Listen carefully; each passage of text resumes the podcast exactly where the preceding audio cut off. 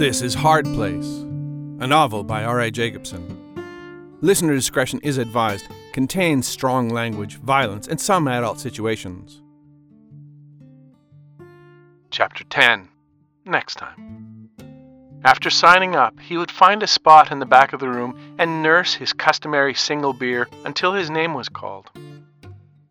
Grab his black guitar, painted with voodoo, hex, and alchemy symbols, and stride purposely to the stage. After struggling to tune his instrument, head down, he'd lose himself in the music and play his two songs. Toward the end, he'd look up, expecting to see the devil watching him from back of the room. He never was there. He would bask in the warmth of the applause that swept over him, never noticing that no one looked at him when they clapped, nor that their conversation had never ceased while he played. Next time, he would tell himself. Sitting in the back, he would resolve he would see the grin on the devil's face turn to the desolation he sought, and he would see the devil cry. After finishing his beer, he headed back to his apartment and his cat, Filled with light and certainty, he was already preparing for next week's open mic.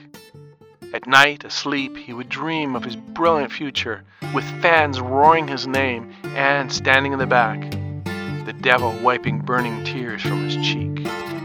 He was on his way, it was just a song away. Tune in next Thursday for Chapter 11 Matt Talks to the Bartender. Stories from a Hard Place is a narrative podcast. Every Tuesday and every Thursday, R.A. Jacobson presents another chapter from A Hard Place, read by the author. Opening music by Noah Zachrin.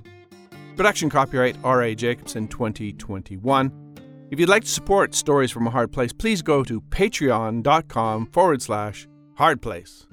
If you'd like a book version, either ebook or print, you can find it on Amazon. You can find links to all these and much more at Dead Cat Studio. That's deadcatstud.io. Thanks for listening. Keep the shining side up.